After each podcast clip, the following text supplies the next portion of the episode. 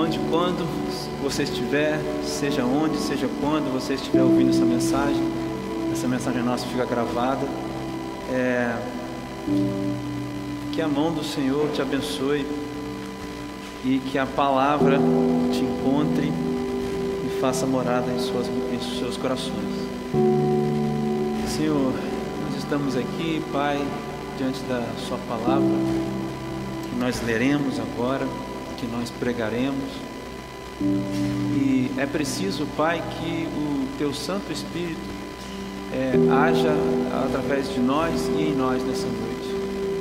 Então eu peço a Deus misericórdia pela minha vida, para que o Senhor tenha misericórdia mesmo, Pai, de mim, e, e que o Senhor, oh Pai, fale aos corações. Nós precisamos tanto, Deus, de entender o, e saber como depositar a nossa fé no Senhor. Então, que o Senhor possa descortinar, desvelar para as nossas vidas hoje aquilo que o Senhor mesmo quer. Em nome de Jesus. Amém. Quero convidar você a abrir a sua Bíblia em Zacarias, um livro não muito conhecido, né? Ou livro não muito lido. Zacarias um dos profetas últimos. Zacarias tem o seu ministério profético juntamente com o profeta Ageu, sendo que Zacarias e Ageu eram bem diferentes no que diz respeito à idade. Ageu era um, era um profeta mais velho e Zacarias era um profeta mais novo, e ambos estavam numa empreitada muito importante que era construir o templo, porque estava sendo né, preparado o momento da vinda do Messias. É, o povo de Jerusalém havia sido liberto, libertado do cativo, e enquanto Ageu tomava conta das, da construção e de coisas muito próprias da construção, o Zacarias tinha essa incumbência de falar e falar das promessas de Deus para o povo de Deus, que não havia encontrado um bom local, é, mesmo sendo libertos, eles encontraram uma terra difícil de habitar, difícil de viver, pessoas difíceis de, difíceis de conviver, pouca produção, pessoas em dificuldade. Esse era o tempo do Zacarias, esse era o tempo do profeta Ageu também. E a gente vai ler então agora o capítulo 13 do livro de Zacarias, no versículo 9.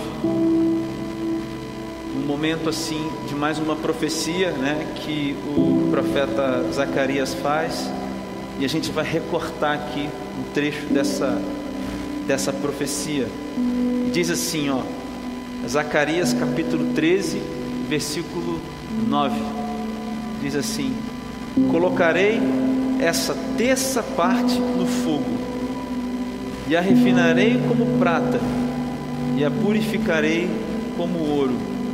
Ela invocará o meu nome, e eu lhe responderei: É o meu povo, direi.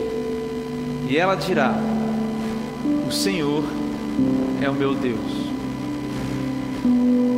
passagem, né? Nós estamos começando uma série de mensagens que se chama 40 Dias de Fé e elas serão seis semanas. Essa é a primeira semana. O último sermão dessa série será pregado no dia 12 de dezembro. Depois a gente começa, pode abaixar um pouquinho, acho, E aí depois nós começamos a série a respeito do Natal, né? Depois do dia 12. Então eu quero convidar você a ficar muito assim ligado nosso canal no YouTube, nas nossas redes, no, no Spotify, na Apple Podcast é, e outros serviços de streaming também, onde essa mensagem é postada. Hoje é o primeiro dia, 7 de novembro de 2021, e vamos nela até o dia 12 de dezembro. Eu quero ler esse mesmo texto para vocês, mas na versão da Bíblia A Mensagem. A Bíblia A Mensagem é uma Bíblia em formato de paráfrase, é, escrita pelo Eugene Peterson? Um grande teólogo, um grande homem de Deus do nosso, do nosso tempo. E ele escreve a Bíblia com outras palavras, ou seja, uma paráfrase. É claro que a preocupação dele não é trazer uma nova versão da Bíblia, mas uma paráfrase para que a gente possa estudar a Bíblia em conjunto com essas paráfrases. E a versão então da mensagem diz assim, de Zacarias 13, 9: Eu vou entregar o terço que sobrar ao fogo depurador. Vou depurá-los com a prata é depurada. Vou testá-los para descobrir sua pureza, assim como o ouro é testado. Então eles vão orar a mim e me chamar pelo nome, e eu vou responder pessoalmente. Eu vou dizer: Este é o meu povo, e eles vão dizer: Eterno, nosso Deus. Eu gosto muito dessa versão do Eugênio Peterson, porque ela traz tão próxima da gente esse, esses versos, ele deixa esses versos assim tão próximos. Pessoal, se vocês lerem os versículos acima, os versículos anteriores, vocês vão ver algumas palavras proféticas muito específicas, e é claro que eu não vou me ater aqui, mas eu só quero dizer a respeito do versículo 7, porque o versículo 7 é retomado por Jesus Cristo. O versículo 7 diz assim: Levanta-se, levante-se, ó espada, contra o meu pastor, contra o meu companheiro, declara o Senhor dos Exércitos: Fira o pastor e as ovelhas. Pode abaixar um pouquinho o canal 1, o canal, o canal 1. Não, o 1. Isso. É, fira o pastor e as ovelhas se dispersarão. Obrigado. E voltarei minha mão para os pequeninos. Veja, Deus está dizendo através do profeta Zacarias a seguinte coisa: Eu vou ferir aquele que é igual a mim. A palavra companheiro significa alguém que é igual a ele, e pastor é a referência direta a Jesus Cristo. Mateus capítulo 26, versículo 31, Jesus disse: Vocês ficarão escandalizados porque a espada vai ferir o pastor. Jesus citando as palavras de Zacarias. Então veja bem o que Zacarias está dizendo. Ele está dando uma promessa, uma profecia, e depois de dizer então que o pastor será ferido e que as ovelhas vão se dispersar, Deus disse: dois terços serão ceifados e morrerão. Versículo 8. Todavia a terça parte permanecerá, diz o Senhor. Queridos, quando o, o Zacarias fala isso e profetiza isso, Deus fala através da boca do profeta Zacarias. Ele está dizendo sobre uma parte que ia permanecer fiel ao Evangelho, e é a terça parte. E essa terça parte não está dimensionada a um tempo, a um espaço. Não quer dizer aqui apenas as pessoas que conviveram com os apóstolos.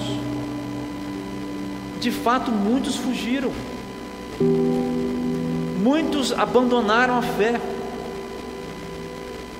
De fato, houve uma perseguição cruel sobre o povo de Deus daquela época muitos negaram a fé, mas a terça parte permaneceu. E a terça parte somos eu e você hoje também. E o Senhor Deus está dizendo para nós, para nós aqui hoje: colocarei essa terça parte, eu e você, no fogo, e a refinarei como prata, e a purificarei como ouro. E nós invocaremos o nome do Senhor, e o nosso Deus nos responderá: Esse é o meu povo e nós diremos: O Senhor é o nosso Deus.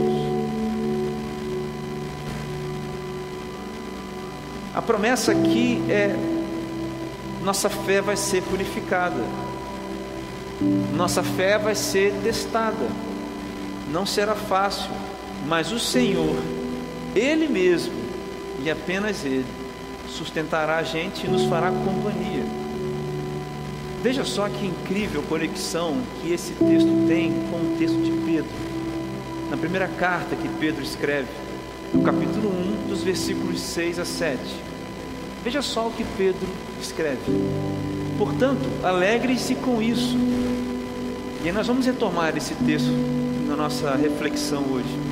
Mas vejam só, portanto, alegrem-se com isso, ainda que agora, por algum tempo, vocês precisem suportar muitas provações.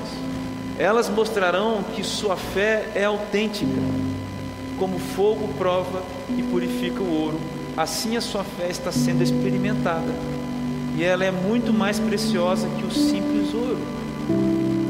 Isso resultará em louvor e glória e honra no dia em que Jesus Cristo for revelado. Que incrível paralelo, né? Você já parou para pensar sobre isso? Então eu percebo aqui, meus irmãos, a realização de uma fé que aponta a gente para duas verdades. Eu percebo aqui a realização de uma fé, uma fé na prática, que aponta a gente para duas verdades. Primeira verdade, uma alegria que está presente apesar de qualquer outra coisa. Porque o Pedro diz assim: portanto, alegrem-se com isso. Com isso o que que o apóstolo Pedro está falando? Está no versículo 3 e 5, lá da primeira carta de Pedro, no capítulo 1. Ele diz: Alegrem-se com a viva esperança, uma herança incorruptível. Então existe uma alegria que está presente, apesar de qualquer outra coisa. Existe uma alegria que não precisa se fazer alegria apenas na ausência da tristeza. É isso que eu quero dizer para vocês. Existe uma alegria que é alegria junto com a tristeza. Existe uma alegria que vai andando com a gente enquanto a gente vai sendo forçadamente na vida, às vezes entristecidos. Essa alegria está ligada a uma esperança viva, uma esperança incorruptível. É uma alegria que anda junto com a tristeza. É uma alegria que caminha de mãos dadas com as dificuldades. É uma alegria que caminha de mãos dadas qualquer situação desesperadora.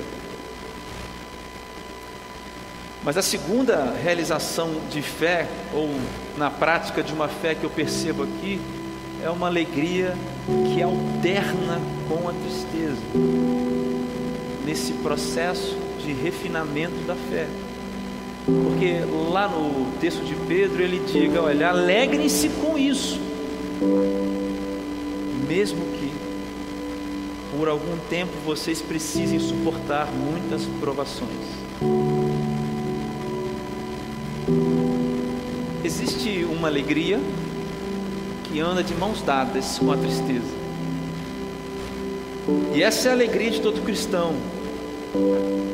Sabemos que nós vamos encontrar com Jesus. Nós vamos falar sobre essa alegria nos próximos encontros.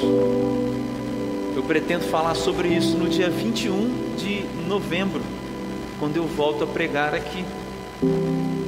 E hoje eu quero me ater nesse segundo aspecto da alegria, que é uma que alterna com a tristeza. Ora, não é o Salmo 30 que diz que a alegria dura, que o choro dura uma noite, mas a alegria vem pela manhã?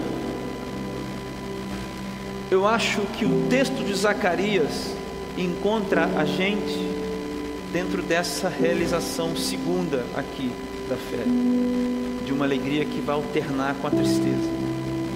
Encontra a gente também de uma, numa alegria que é apesar dos processos. Mas eu creio que o processo do refinamento da fé é um processo que pode durar Que certamente está ligado com a noite. Não por ser mal, mas por pertencer aos sofrimentos que teremos nessa vida. O fato de invocar o nome do Senhor, como está posto em Zacarias 13, porque Zacarias 13 diz assim: Olha, eu colocarei essa terça parte no fogo, refinarei como prata e purificarei como ouro, e essa terça parte, ou seja, o meu povo, invocará o meu nome. O fato de Zacarias ter colocado essa expressão, ela vai invocar o nome do Senhor. Significa que esse é um processo de refinamento da fé. Por isso, o tema que eu dou hoje para a nossa breve meditação é o refinamento da fé. Todo grande, ou pelo menos todo aspirante a pregador tem algumas regras de ouro, algumas regras básicas. Todo músico, quando vai tocar, cantar no palco, quando vai fazer, reger uma obra, enfim, se, se apresentar, tem uma regra de ouro que o músico não pode menosprezar. Toda vez que você vai cantar, vai performar alguma coisa, você precisa se distanciar emotivamente das coisas musicalmente é muito difícil você se concentrar na execução da música se você está cantando emocionado, se você está tocando emocionado demais. Eu lembro de uma vez que fui tocar uma música num concerto e é uma música tão densa, me lembrava de coisas tão densas que eu tive um momento muito complicado e tive que sair do palco e ficar lá atrás. E eu estou contando isso porque Hoje é um dia em que talvez é, essa regra de ouro do pregador, ensinada a mim, ensinada pelo pastor Renato, talvez seja um dia que eu abandone, porque a gente prega e dificilmente a gente se coloca dentro da mensagem.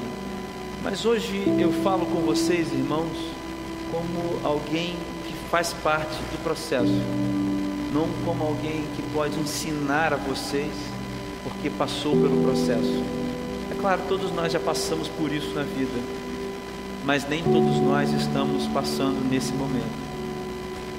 Eu falo com vocês nessa noite de uma maneira muito sincera e de coração aberto, porque estou diante do meu Deus, estou diante da minha igreja e da minha família.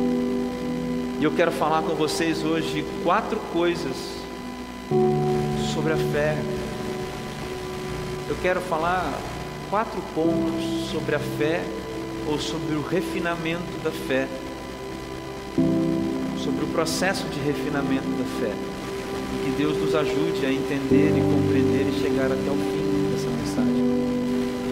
Primeira coisa que eu olho para esse texto aqui de Zacarias e vejo esse texto espelhado lá em Pedro, a primeira coisa que eu vejo nesses dois textos é a, a coisa mais simples, a mais básica, mas a mais profunda. A nossa fé será testada. Em algumas mensagens eu costumo dizer: o que é que você esperava quando você assumiu um compromisso com Jesus? Que é que você esperava? eu posso te dizer, você pode esperar com toda certeza, a sua fé será testada. Tiago capítulo 1, versículos 2 ao 4 diz o seguinte: Meus irmãos, considerem motivo de grande alegria sempre que passarem por qualquer tipo de provação. Não é se vocês passarem, quando vocês passarem nós passaremos. Pois sabem que quando, não se, mas quando a sua fé é provada, a perseverança tem a oportunidade de crescer. E é necessário que ela cresça, pois quando estiver plenamente desenvolvida, vocês serão maduros e completos, sem que nada lhes falte. Minha fé será testada, a nossa fé será testada para que nós sejamos maduros e completos, sem que nada mais nos falte. Veja o, o que Tiago escreve: é necessário que ela cresça, a perseverança cresça, pois quando estiver plenamente desenvolvida, vocês serão maduros e completos, e nada vai lhes faltar. Ou seja, não é sobre alcançar as bênçãos que a gente tanto pede a Deus, é sobre a gente viver apesar da falta delas. Você entende? Parece que a gente por vezes entende o Evangelho ao contrário. Me parece que essa é uma das chaves do Evangelho. Sermos completos. De outro modo, que tipo de evangelho é esse que nos cria, que nos molda, que nos forma para dependermos de pessoas, de coisas? Não estou dizendo que esse processo é lento, é rápido, é fácil, nós não chegamos aqui ainda. O que eu estou dizendo para você é que a sua fé será testada, e ela será testada porque você precisa ser maduro e completo, e sem que nada te falte. Eu quero ler para você, eu lembrei agora, não estava aqui no texto, mas eu quero ler para você o que é isso. Que é isso?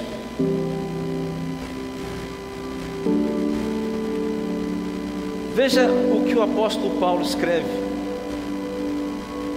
em Filipenses, no capítulo 3, dos versos 7, porque o apóstolo Paulo era maduro na fé. Veja onde esse homem chegou. Mas o que para mim era lucro, lucro, passei a considerar como perda, por causa de quem? De Cristo. Mais do que isso, eu considero tudo como perda, comparado com a sua suprema grandeza do conhecimento de Cristo Jesus, meu Senhor, por quem eu perdi todas as coisas. Alguma coisa falta para Paulo? Eu as considero esterco, e perdão a palavra, para poder ganhar Cristo e ser encontrado nele não tendo a minha própria justiça que procede da lei, versículo 9, né? Mas aqui vem mediante da fé em Cristo, a justiça que procede de Deus e se baseia na fé. Eu quero conhecer Cristo, o poder da Sua ressurreição e participar com Ele em seus sofrimentos, tornando-me com Ele, como Ele em Sua morte, para que de alguma forma alcançar a ressurreição dentre os mortos. Para mim, essa esse é o esse é o modelo do cristão maduro. Pode ser chocante, mas esse é o cristão modelo do cristão maduro. Aliás, em 1 Coríntios, capítulo 11, no versículo 1, o apóstolo Paulo diz: "Me imitem, porque eu imito outro. Eu imito a Jesus. Ao ser testado e continuar vivendo em fé, a glória de Deus será revelada e a igreja é abençoada. Eu quero ler para você o que diz em Atos, capítulo 20, versículos 19 e 20. Olha o que o apóstolo Paulo vai falar para alguns presbíteros da igreja de Éfeso. E ele sabia que deveria ir para Jerusalém e que estava se aproximando o fim e que ele não os veria mais, mas ele tinha que cumprir aquilo que Deus tinha mandado. E na argumentação dele com os presbíteros de Éfeso, Paulo diz assim, Atos capítulo 20, versículo 19 e 20: Fiz o trabalho do Senhor humildemente, e veja só, e com muitas lágrimas. Suportei as provações decorrentes das intrigas dos judeus e jamais deixei de dizer a vocês o que vocês precisavam ouvir, seja publicamente, seja em, seu lar, em seus lares. Quando a fé de Paulo foi testada e a fé desse homem foi testada. Meu irmão, esse homem matava pessoas, assassino de pessoas, assassino de cristãos. E agora ele pregava as coisas que ele julgava ser o motivo de morte a sentença que ele dava, a base para emitir a sentença que ele dava, Camila, como juiz, era exatamente contra essa sentença que ele mesmo pregava. Quantas pessoas você acha que, de, que difamaram o apóstolo Paulo?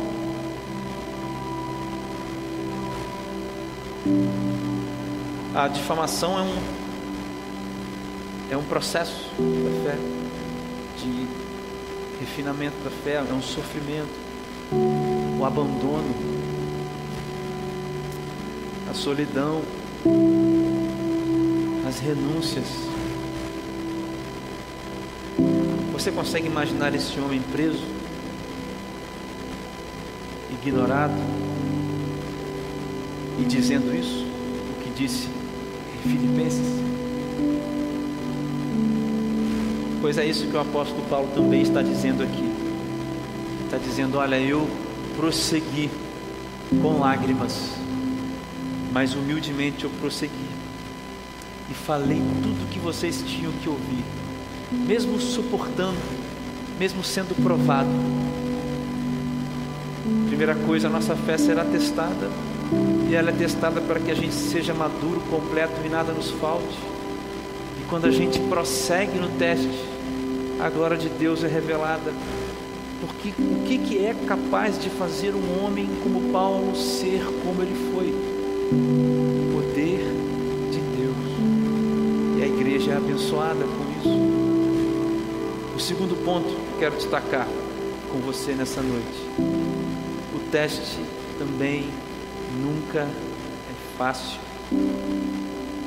Não é à toa que Zacarias, inspirado pelo nosso Deus, escreve: Colocarei essa terça parte no fogo e a refinarei como prata e a purificarei como ouro.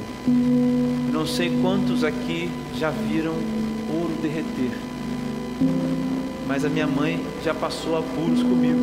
Minha mãe, quando eu era criança, botava algumas medalhas que eu tinha no fogo para ver se queimava, se, se derretia. Pior que as medalhas não eram de ouro, né? Mas o que eu quero dizer é que quando você coloca alguma coisa no fogo, o fogo dobra. Muito mais do que isso, a capacidade de ser dobrada diz respeito ao material.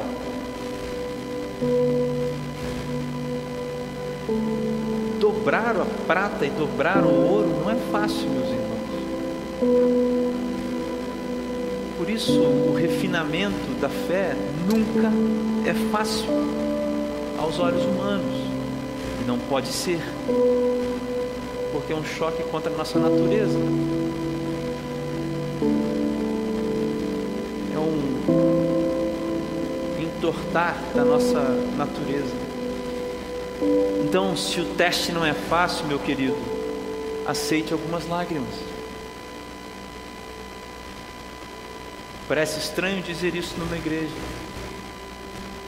mas não vejo nada mais bíblico do que isso. Aceite algumas lágrimas. 1 Pedro 6 diz, 1 Pedro capítulo 1, versículo 6, que nós já lemos. Portanto, alegrem-se com isso, mesmo que se por algum tempo vocês precisem suportar muitas provações, ou mesmo que vocês tenham que chorar. Agora eu quero ler para você o final daquela conversa que Paulo tinha com os presbíteros de Éfeso lá em Atos, no capítulo 20. Atos, capítulo 20, versículo 31, diz assim: Portanto, vigiem, porque eu vou embora, porque eu vou para Jerusalém e eu não sei o que me espera lá. Paulo tinha tido uma revelação de que lá seriam os últimos dias dele. E ele diz assim: Olha, lembrem-se dos três anos que eu estive com vocês Lembrem-se de como de dia e como à noite, nunca deixei de aconselhar com lágrimas cada um de vocês. Além do item da comunhão que está presente nesse texto, de chorar uns com os outros, a gente pode olhar um pouquinho de outro lado para esse texto e perceber que houve lágrimas. Eu quero que você faça um esforço na sua mente. Os três anos não estão registrados na Bíblia. Mas você pensa três anos, dia e noite, Paulo chegando na casa de alguém que tinha aceitado o Evangelho e essa pessoa perdeu alguém porque foi queimada num poste viva. Ou você pode imaginar Paulo chegando na casa de alguém e essa pessoa lamentando com Paulo os sofrimentos de seguir o Evangelho, porque agora era tudo difícil para ela com as outras pessoas. Ou você pode apenas imaginar os sofrimentos de alguém e Paulo suportando aquilo com aquela pessoa.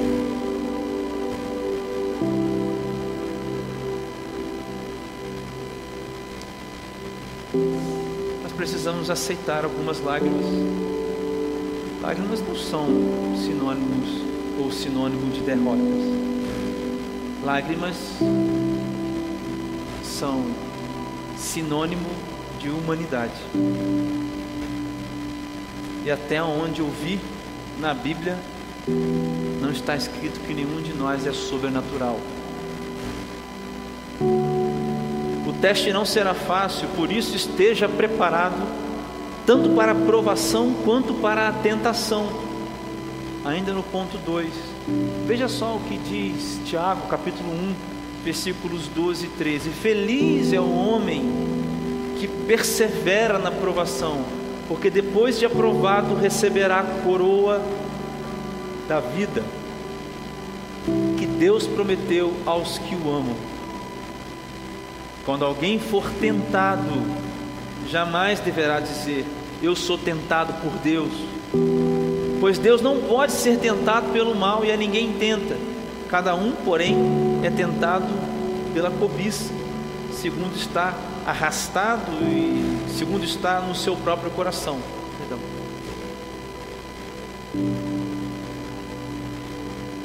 Nós temos que estar preparados, porque o teste não será fácil.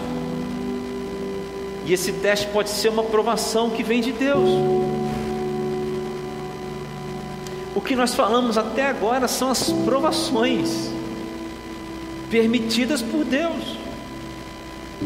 Mas a palavra de Deus também diz em Pedro, Pedro também diz que o diabo ele anda como um leão rugindo ao nosso redor, procurando a quem ele possa tragar. 1 Pedro capítulo 5, versículo 8 e 9. Tomem cuidado com o seu grande inimigo, o diabo, que anda como um leão rugindo à sua volta, procurando a quem possa devorar. Permaneçam firmes contra ele e sejam fortes na fé. Lembrem-se de que seus irmãos em Cristo, em todo o mundo, estão passando pelos mesmos sofrimentos. No sentido de que o diabo está tentando aqueles que são filhos de Deus em todas as partes do mundo. Não seria sábio dizer que se o teste nunca é fácil, nós não, nós não deveríamos então estarmos preparados ou estar preparados?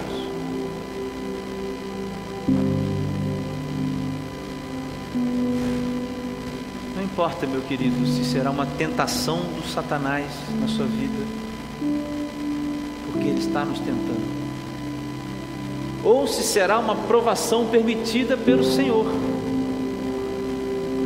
Ambas amadurecem o nosso processo de fé. Ambas estão presentes no processo de refinamento da fé. Então lembre-se disso. A sua fé será testada. Segundo, o teste nunca será fácil. Terceiro ponto: o refinamento da fé revela em quem você confia. refinamento da fé revela em quem você confia nesse processo. Vamos ler de novo lá em Zacarias. Veja bem. O final versículo 9 de Zacarias. Diz assim: E a purificarei como ouro. Continua. Ela invocará o meu nome. Quem a terça parte, esse povo de Deus, eu, você, nós, invocaremos. Aqui, Zacarias diz que o povo de Deus invocará o nome de Deus. E ainda por cima, essas pessoas dirão: O Senhor é o meu Deus. processo de refinamento da fé revela em quem a gente confia, porque basicamente ser provado, quando Deus nos prova, não quando o diabo nos tenta, mas quando Deus nos prova, basicamente significa perder o chão e não enxergar, enxergar nem o próximo passo. O Salmo 27, que eu cantei aqui, pouco tempo atrás, poucos minutos atrás, no versículos 1 e 2 diz o seguinte: O Senhor é a minha luz e a minha salvação. Então por que ter medo? O Senhor é a fortaleza da minha vida. Então, por que estremecer? Eu, eu fui fisgado por esse salmo nas minhas noites refinamento, porque eu percebi que o salmista, ele é uma pessoa como eu, como você, que coloca em jogo duas coisas. O salmista não tem chão, o salmista não sabe qual é o passo. O salmista não está dizendo, eu sei então para onde eu devo ir, quais são as exatas coisas que eu devo fazer. Ele só diz: eu estou no escuro, mas o Senhor é a minha luz e minha salvação. Eu vou ter medo, por quê? O Senhor é a fortaleza da minha vida, então eu vou estremecer, por quê? Eu queria dizer para você o seguinte: que confiar, o ato de confiar em alguém, veja bem, está entre você acreditar nessa pessoa e obedecer essa pessoa. Confiar em alguém não é necessariamente a mesma coisa que crer. E confiar não é necessariamente a mesma coisa que obedecer. Mas quem acredita, confia. E quem confia, obedece. Essa é a ordem. Mas essa ordem não é assim tão natural. Acreditar que Jesus é quem Ele diz ser obra que só o Espírito Santo pode fazer. A partir dessa crença, confiar em Jesus para fazer coisas completamente fora da estrutura que a gente encontra como correto, é muito difícil, quanto mais obedecer, ir lá e fazer. Mas o refinamento da fé ele tem a ver com confiar. É sobre fazer a única coisa que a gente pode fazer. É continuar fazendo a única coisa que você pode fazer.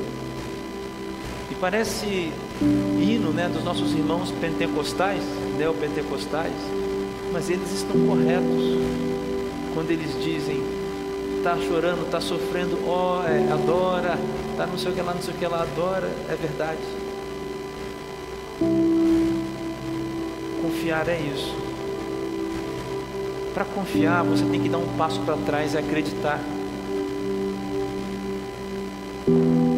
Eu, eu vi esse exemplo e vou dar esse exemplo aqui, já contei algumas vezes. E você então tem um problema de fígado muito difícil complexo, complexo.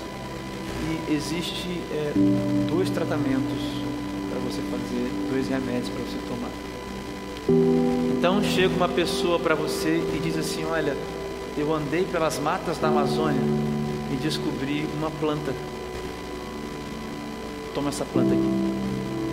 E chega para você um médico que é doutor, mestre, doutor, especialista nessa doença, tem contato com os laboratórios, trata muitas pessoas e diz: Esse aqui é o remédio que você tem que tomar. Em qual, em qual dos dois você vai acreditar? Em quem você acha que está maior sabedoria do assunto? Naquele que andou pela Amazônia, apesar de poder ser verdade, encontrar nas plantas, na natureza? Ou num médico que trata muitas pessoas e tem um diploma e estudou vários e vários anos? Isso é acreditar. Você acredita no médico porque você vê quem ele é.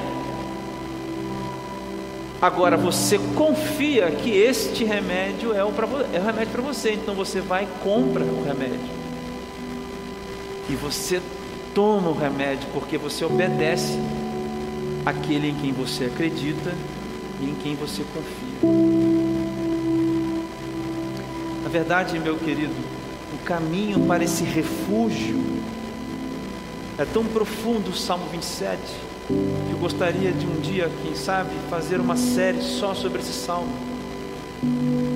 É tão profundo o Salmo 27, porque o que o salmista diz é que o próprio refúgio é confiar em Deus. É como se eu estivesse dizendo para você: o remédio é confiar em Deus. A dificuldade minha é confiar no dono do remédio, é acreditar no dono do remédio, é obedecer o dono do remédio. E quando eu percebi essa verdade do Salmo 27, eu lembrei de um versículo do profeta Naum. E veja que coisa incrível profeta Naum diz assim no versículo 7, do capítulo 1: O Senhor é bom, é forte, refúgio. Quando vem a aflição, e tem mais, Ele está perto dos que nele confiam.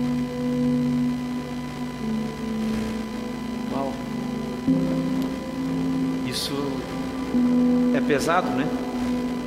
O Senhor é bom, é forte refúgio quando vem a aflição, e Ele está perto do que nele, dos que nele confiam. O caminho para refúgio é a própria confiança em Deus.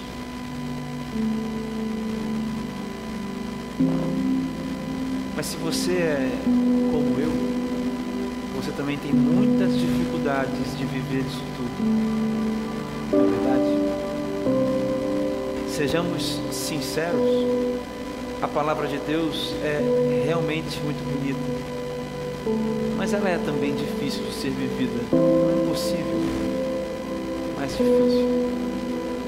Mas se você é uma dessas pessoas, como eu, tem dificuldade de viver isso tudo, há ainda um último ensinamento nesse versículo, e para mim é o maior de todos mais do que o primeiro, inclusive.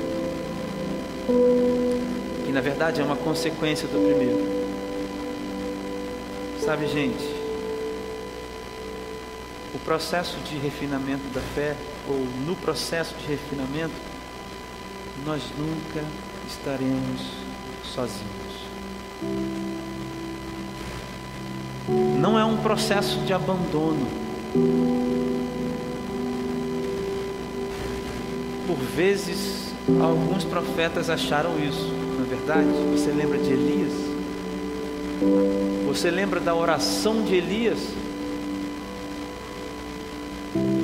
Lá em 1 Reis, capítulo 18, depois capítulo 19, você lembra bem? oração do profeta Elias, cansado, foi a seguinte: Deus, me leva porque eu já fiz muito pelo Senhor. Já fiz tudo que o Senhor mandou.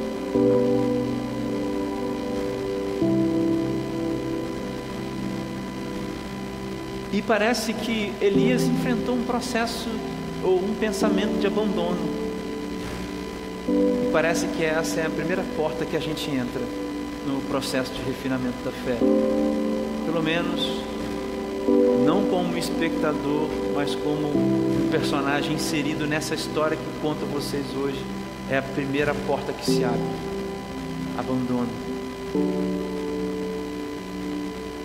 mas nós nunca estaremos sozinhos. Veja, veja o que diz o versículo 9.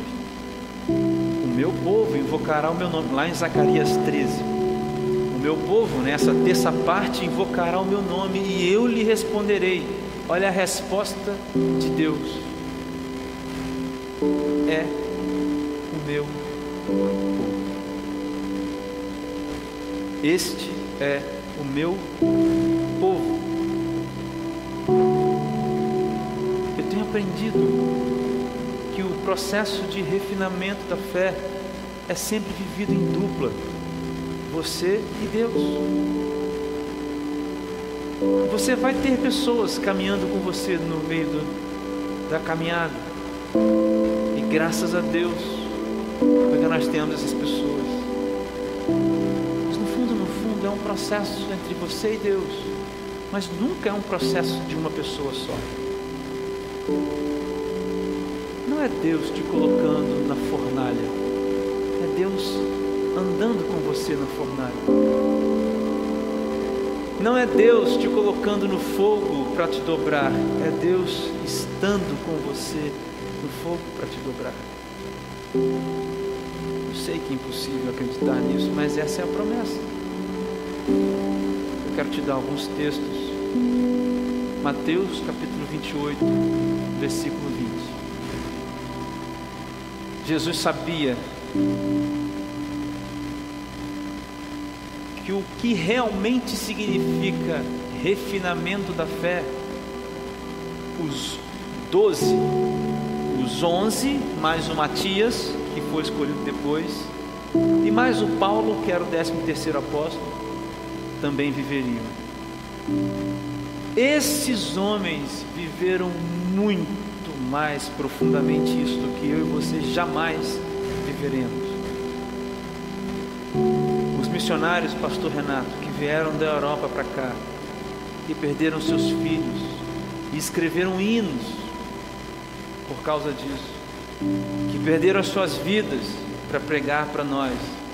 Esses homens viveram. E sabe o que, que Jesus disse para essas pessoas? E claro, disse para mim e para você também. Mateus capítulo 28, versículo 20. Ensinem esses novos discípulos a obedecerem a todas as ordens que eu lhes dei, todas. Mas aí Jesus termina assim: e lembrem-se disso. Eu estou sempre com vocês até fim dos tempos.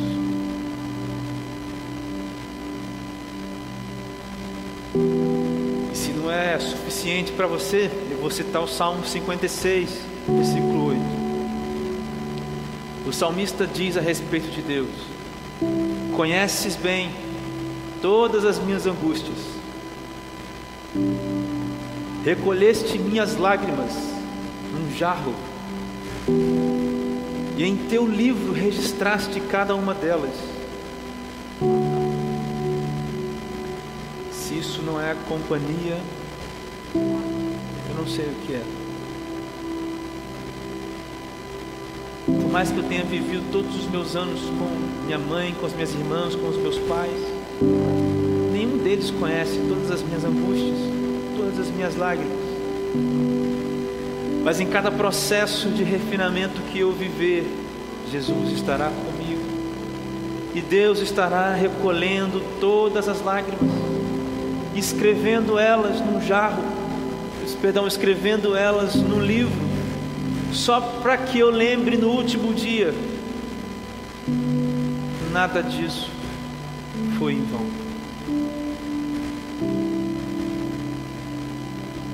Porque a fé que é refinada pelo fogo nos revela a companhia de Deus. Você quer conhecer Deus? Antes de ser parecido com Jesus, você quer conhecer Deus? Experimente o fogo junto com Deus. Experimente ser reduzido a nada junto com Deus. Experimente receber do seu médico o diagnóstico de que a doença é terminal. E passe pelo vale junto com Deus. Você quer conhecer a Deus? Você quer saber do que Deus é capaz? Pelo fogo junto com Deus. Por fim, eu quero dizer para você que esse processo você nunca está sozinho, porque é uma jornada de pai e filho. Você já parou para pensar sobre isso? Em João, nós temos uma palavra incrível: de que aqueles que creram e receberam Jesus Cristo, Jesus Cristo, a estes foi dado o direito de serem chamados filhos de Deus. Em, primeira, em Colossenses capítulo 1, nós vemos que Jesus é a revelação do Deus invisível e supremo sobre a obra da criação e o primogênito da obra de criação. Mas em Jesus todos nós somos filhos de Deus. E o que um pai diria para um filho? Eu não sou pai, mas eu tenho um pai espiritual e terreno.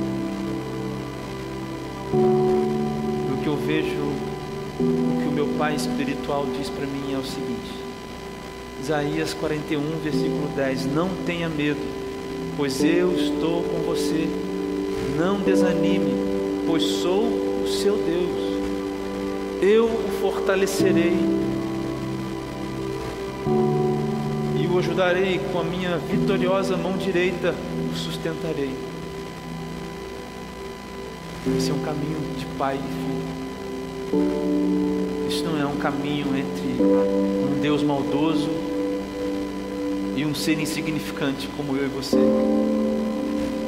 Essa é uma jornada entre pai e filho. Eu não sei você, mas saber que o caminho é, é assim me dá um certo alívio. E vou finalizar com você agora. Eu comecei essa reflexão citando também o Salmo 30. Eu quero lembrar para você então o que diz o versículo 5 do Salmo 30. O choro, a parte B do versículo 5. O choro, a provação, pode durar toda a noite. Toda a noite. E toda noite é muito, mas a alegria vem com o amanhecer. Por isso, meu querido, hoje eu prego para você e para mim de uma alegria que alterna com a tristeza que não é sobre nós estarmos alegres o tempo todo. Talvez alguns de vocês estejam super alegres, super realizados. Graças a Deus por isso. Mas alguns de nós não. E não encontro uma maneira mais perfeita de começar essa campanha sobre 40 dias de fé se não for dizendo para as pessoas que necessitam da fé, que a noite vai passar. Salmo 27, versículos 13 e 14. Apesar disso, essa certeza eu tenho, eu viverei até ver a bondade do Senhor na terra. Espera no Senhor, seja forte, coragem, espera no Senhor. Você viu, nós cantamos. E por fim, o Salmo 30, que fala do choro da noite, a alegria da manhã, termina da seguinte maneira: Transformaste o meu pranto em dança, tirastes minhas roupas de luto e me vestiste de alegria para que eu cante louvores a ti e não me cale. Senhor meu Deus, te darei graças para sempre.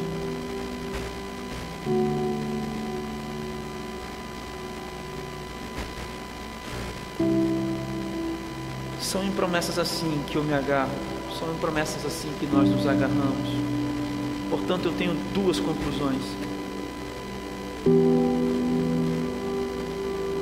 Nós temos duas, eu tenho duas conclusões. Minha primeira conclusão é que nós não precisamos pedir uma vida sem choro da noite, sem sofrimentos, porque quando ela chegar, nós vamos chorar.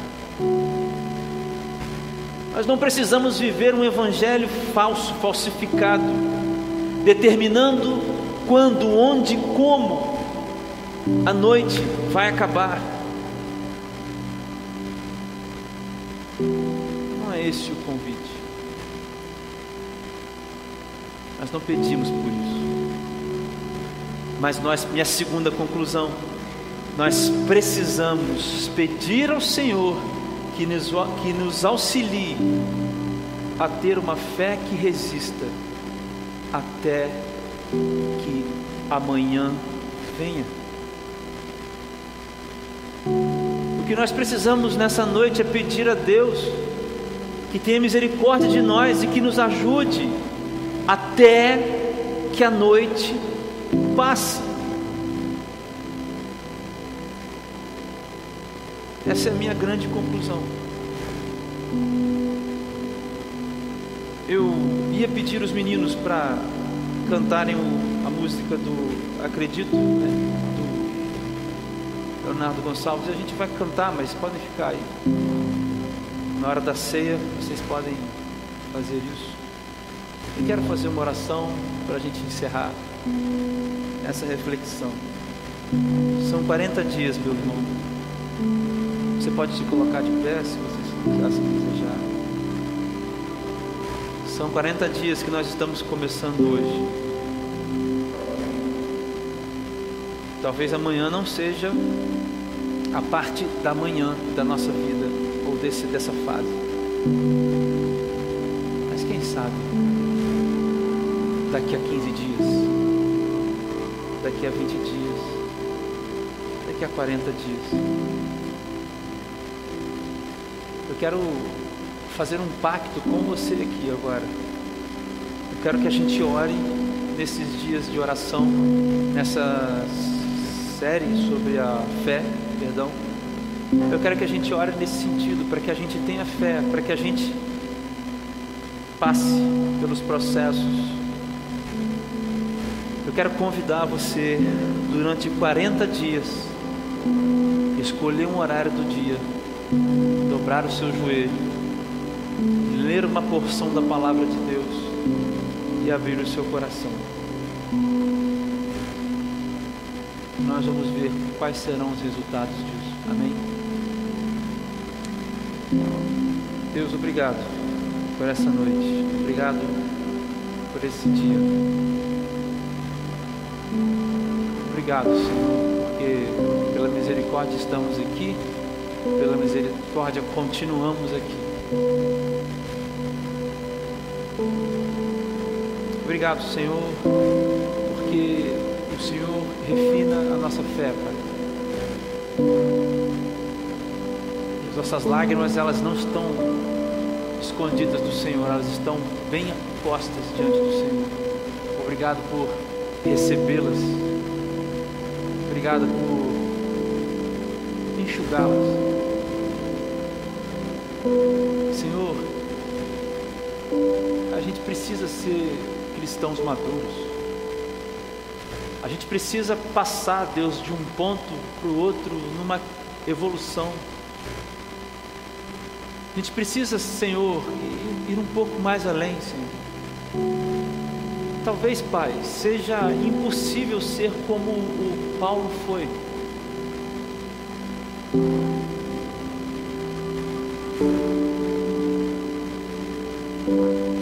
Mas se a gente, Deus, tiver isso que você falou com a gente hoje gravado no nosso coração, eu tenho certeza, Deus, que nós sairemos com uma fé mais madura,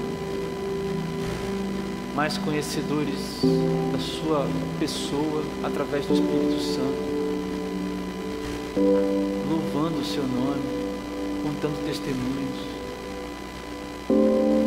Senhor, no alto da noite, do alto da escuridão, do meio, Senhor Deus, do sofrimento e do fogo, nós louvamos o Seu nome e nós adoramos o Teu nome como salmista, Pai, nós oramos, nós veremos a bondade do Senhor nessa terra.